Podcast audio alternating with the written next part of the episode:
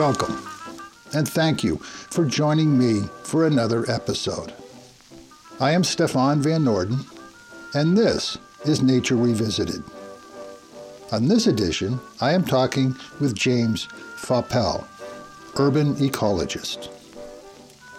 James lives in St. Louis, Missouri, and is very much involved with the promotion of native plants and plant restoration. James works at the Litzinger Road Ecology Center, which is operated by the Missouri Botanical Gardens. The Midwest has long been in the forefront of the native plant movement. And for years, the prairie flora has been slowly making its way into our gardens, such as the Highline in New York and the Lurie Garden in Chicago. I have been wanting to learn more from those involved in this movement.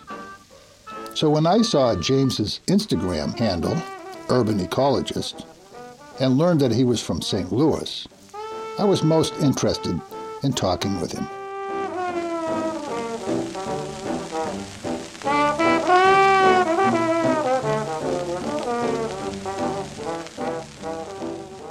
Let's talk about the public gardens in St. Louis a little bit. So we actually have quite a few. Uh, they're not as well known as like the Lurie in Chicago or the High Line or uh, Central Park in New York. Uh, but here in St. Louis, probably the premier uh, park is Forest Park. And uh, one of the organizations that's involved with Forest Park is Forest Park Forever, and they do a great job. They have some prairie restorations on site, native plant gardens, as well as some non native plant gardens. Forest Park is actually bigger than Central Park, probably the premier uh, place for people to go. It's where our St. Louis Zoo is at, where the Art Museum is, the History Museum. As well as that, we have Missouri Botanical Garden is a, a great garden to go visit, one of the best in the country and the world. Uh, Shaw Nature Reserve has the Whitmire Wildflower Garden in it, uh, which is a premier native plant garden in the Midwest. Uh, also in the middle of downtown, right near the Arch, if you're familiar with uh, the Arch National Park, but right down the road from there is the City Garden, a nice little uh, spot right amongst all of the skyscrapers, where I've actually uh, come across some really nice uh, bees that you wouldn't think that would be in the middle of our city. Why did you choose the name urban ecologist? Uh, since I'm focusing uh, my efforts more in an urban area, I, I really dislike the sound of urban ecologists, knowing that there's not enough people doing outreach work in these environments. I just think that there needs to be more people doing research in our urban areas. Luckily, here in St. Louis, we do have quite a lot of interest from local researchers starting to really turn their eye towards St. Louis. It's a, pre- a pretty exciting time. Kind of what we've been going after is, you know, the fact that nature is slowly leaving the areas of the city and uh, harder for people to really see that. And I just really wanted to focus my efforts here locally, trying to educate people, sharing what I'm seeing happening, because I notice so many people aren't in tune with that. What brought you to the Missouri Botanical Gardens? So I've been uh, living in St. Louis for all 38 years of my life. And my parents used to take me to the botanical gardens a lot when I was a kid, especially that going in the climatron, which is the very large greenhouse they have there with lots of big tropical plants. It's a big geodesic dome. And my parents uh, also took me out hiking a lot, especially my dad. Uh, my dad was uh, a big outdoors person. One of the things uh, we had done is go out to Shaw Nature Reserve, a division of the botanical gardens, went on a field trip there when I was in school, in elementary school, and I remember the trip uh, quite well. And just had a, a fond attachment to nature even as a kid. My dad was a big fisherman uh, as well as a hiker when I was in high school. He was actually volunteering at the botanical gardens in the Japanese garden. He was bringing back a lot of the information he learned. He would teach me things too, so I kind of uh, got passed down information from his time volunteering at the botanical gardens. I have uh, quite a lot of fond memories and uh, events that have happened uh, involving the botanical gardens here, and I feel a lot of people probably in the St. Louis region uh, have a lot of connections. I uh, started out uh, right after high school working in construction, and I worked in construction for nine years. I decided I just didn't want to be stuck inside a building all all day long doing construction work and wanted to do something meaningful and helping the world. Decided at that point in time to go back to school. It took me a while taking night classes, going through a horticulture program here in St. Louis, started working in the uh, nursery industry, and then went into landscape design and installation following that. Um, so, what is your position at the at the Missouri Botanical Gardens? Uh, so, I am the restoration ecology coordinator at the Litzinger Road Ecology Center, uh, helping restore the grounds. Ecology Center have been around for about 30 years. So uh, that was basically the start of the restoration process on site. Uh, and along with that, uh, the Litzinger Road Ecology Center is a educational site. Uh, it's not open to the public. We do just a lot of outreach to educate people on native plants. The main focus of the Ecology Center is teaching children. The education team there does a fantastic job of doing outdoor place-based education, te- you know, teaching kids and teachers how to better interact with the outdoors. I work with a lot of more adults and work with research students and local researchers doing research on site. So the botanical gardens are doing a lot of things to reach out to the community. The mission statement is to discover and share knowledge about plants and their environment in order to preserve and enrich life. And so me being a part of the education division, even though I have a horticulture background and doing restoration work, we do a lot of education, and I'm under the education branch. So the education division of the garden is working more locally on uh, educating the public on the importance of plants and in the environment. What's the response of the community to the in St. Louis to the botanical gardens and, and their work? They are very proud, kind of a cornerstone to the community. You know, just a lot of support, even like during this time and during the pandemic uh, with the closures. Uh, so many people have so many fond memories of being at the Botanical Gardens, you know, whether they're just coming and visiting or coming for an event or taking classes or having the wedding there. So many people have so many fond memories.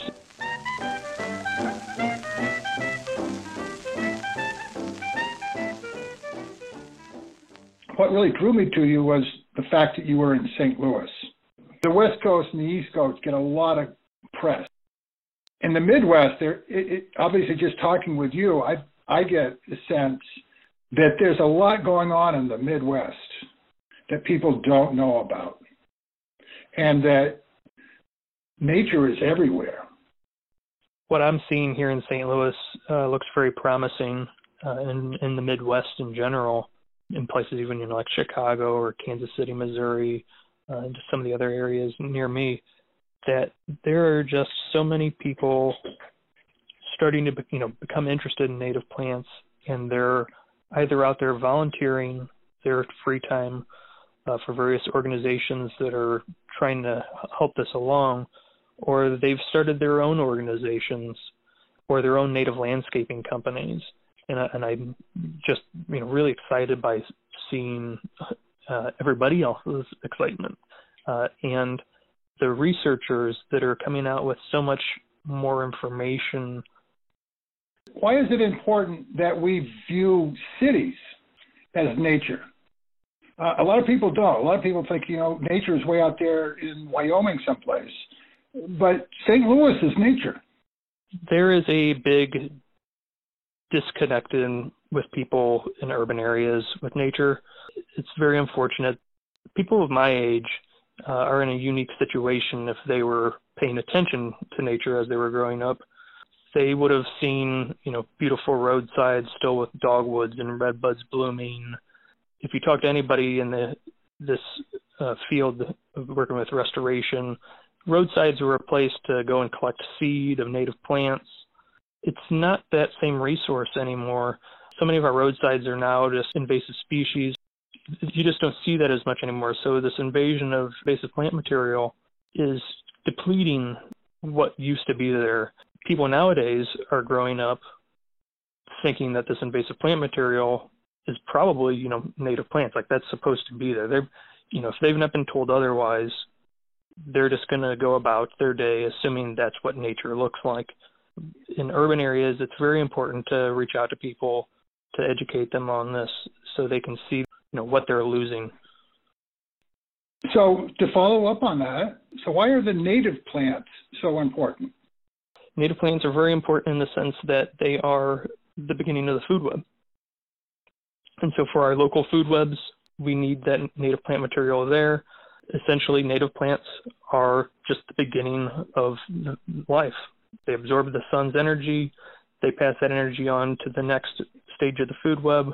Uh, most of the time, that is insects. Insects are food for those animals that do not eat plants.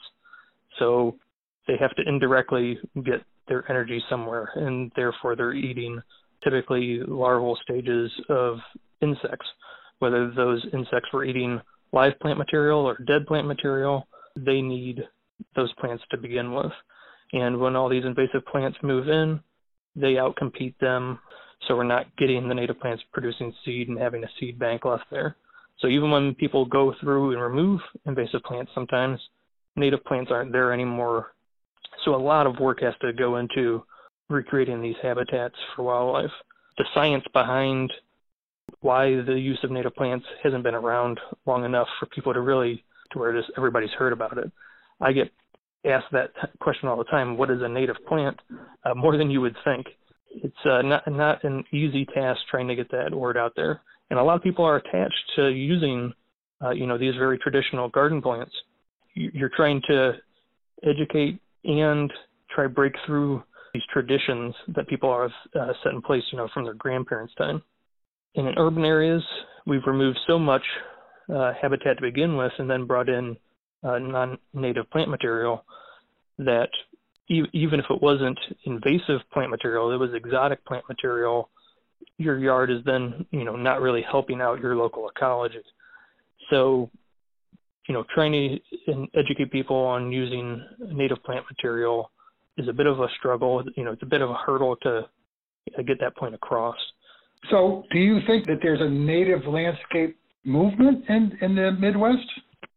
Oh, yes. Uh, here in Missouri, we have a lot of great uh, things happening, actually.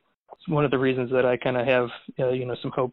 Uh, I'm not sure if you're familiar with it, the uh, National Organization of Wild Ones. We have two chapters of that here.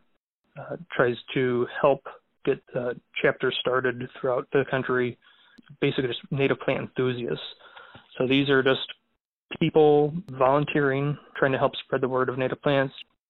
And our conservation department here in Missouri, it's uh, well funded, so they do a lot of outreach and uh, protect a lot of great areas in the state. And in the St. Louis area, we have a few conservation areas that are really nice quality.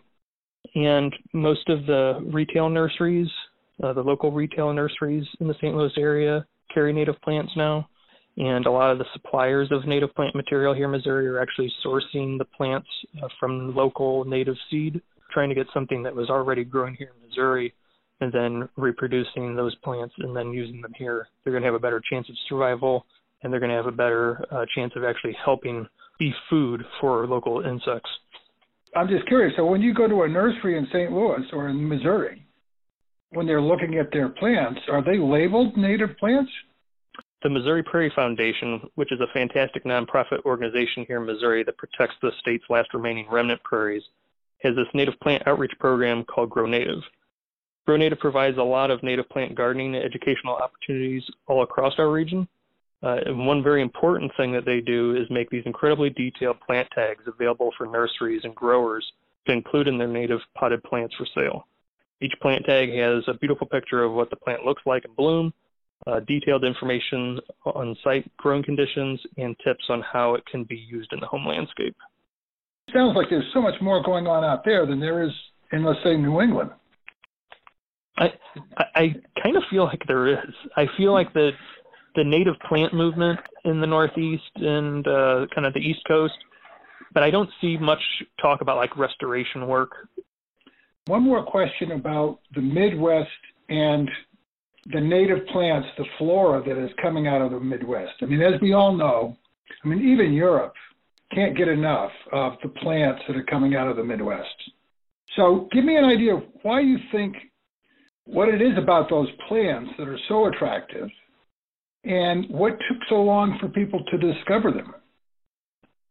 So the prairie, so the prairies start basically here in Missouri and head west, and these plants have just evolved to be.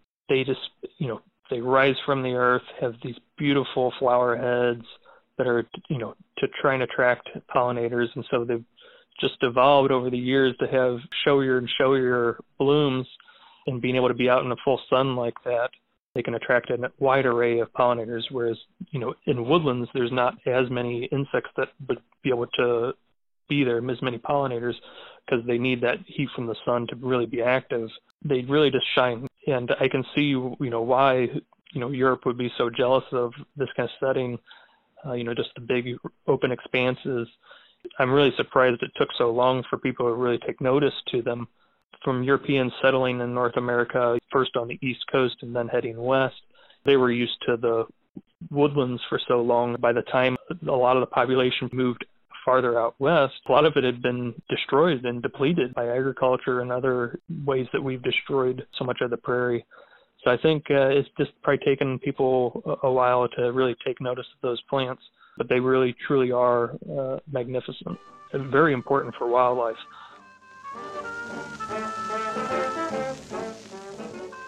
How do you see things for the next generation moving forward? I'm motivated by the fact that there are so many people in the St. Louis area that are interested in native plant material once they find out about it. Once they start learning about what's actually happening around them, uh, kind of an eye opening. That really excites me and motivates me to keep doing more. There's lots of people volunteering. This is the Bring Conservation Home program. They will come into your yard and give you an assessment of you know, what you have currently in your yard. You know, they'll help you out. These are just all volunteers and helping them with what kind of plants that they could choose for their yard. We have a native plant swap group on Facebook here in St. Louis with 1,500 members now, where people are just going online and saying, you know, I have this many plants available, you know, because these native plants they'll reproduce and you know you'll be able to share with others. So the fact that there's that many people willing to share that kind of knowledge and time with the rest of the community is uh, just incredible. Just here recently, right when Doug Tallamy's new book came out, and Doug came, 700 people showed up to that, and it was you know sold out event. The fact that not that many years ago, a native plant event would have only been attracting, you know, maybe 50, 70 people. 700 people came out over two days to come see Doug. That that excites me. I'm a pretty pessimistic person, is the uh, funny thing, and people ask me a lot why I've gotten into this because it's a very you know optimistic job, and I guess really down deep inside me, I am an optimist. I see that there's a lot of hope for the future for this next generation. As as long as the people who would be concerned about the environment get this information. A lot of people are still using, you know, just a lot of non-native plants in their yard, and they don't necessarily know that they're doing, you know, anything to harm the local ecology or uh, that they're not helping potentially the local ecology. And once they find out this information, uh, they typically are like, "Holy cow!" And I'm no purist. Like I said, I was trained in traditional horticulture I have hostas in my yard. I have a, a Chinese dogwood in my yard. But I really promote to people that there's a good sweet spot uh, for having enough native plant material to help wildlife in your yard and still have a lot of that, you know, those showier plants for eye candy for us. But make sure that the non-native plants that you're using are not invasive species. Simple thing that they could be doing to help the environment, and it's a, a really meaningful thing once you get enough people to do it uh, you'll start seeing effects uh, here locally. You know, during this pandemic, uh, with everybody being stuck at home and so many people wanting to go out to you know parks and things like that, I hope uh, it really helps since they've been away from nature more now that it really helps people reconnect uh, with their parks or other public green spaces any other piece of land that they are personally stewards of, whether it be their front or backyards or a neighborhood green space uh, where they can volunteer. So I hope they are are able to you know get reconnected. Just myself personally, that I've you know motivated to really help out the the following generations so that they really can still have what nature we have left. You know, by doing anything I can. You know, I, I just think that we're really at a turning point in human history right now. Uh, and if we want to really right the ship for the generations to follow, we need to act with urgency. Uh, people should feel alarmed when they see like these reports of record wildlife population losses, such as you know the bird declines that we uh, saw come out last year, where a quarter of the uh, bird populations that kind of across the board uh, have dropped since the 1970s, and we hear about these losses of uh, you know insect populations, you know, things like the monarchs, their populations losses. These are the kind of things making the news. For people who would like call me an alarmist. I really hope they would reconsider in how they're really viewing the world, because if now is not the time to be alarmed and to act, uh, then when is the time? What is the amount of biodiversity loss we're willing to accept before acting? So my question to everyone would be, when you're at the end of your time here on the planet, uh, will you be able to look back at what you've done with your time here and be proud of what you've accomplished?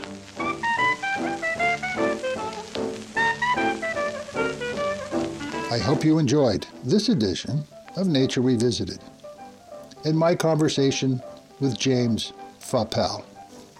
If you enjoyed this edition, please share with family, friends, and colleagues.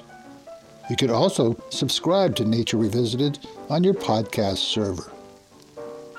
Nature Revisited is produced by Stefan Van Noorden and Charles Gagan. If you would like to support Nature Revisited or share your thoughts and comments, please visit NoordenProductions.com. That's Noorden, N O O R D E N Productions.com. And I hope you will join me for our next episode. And until then, remember, we are nature.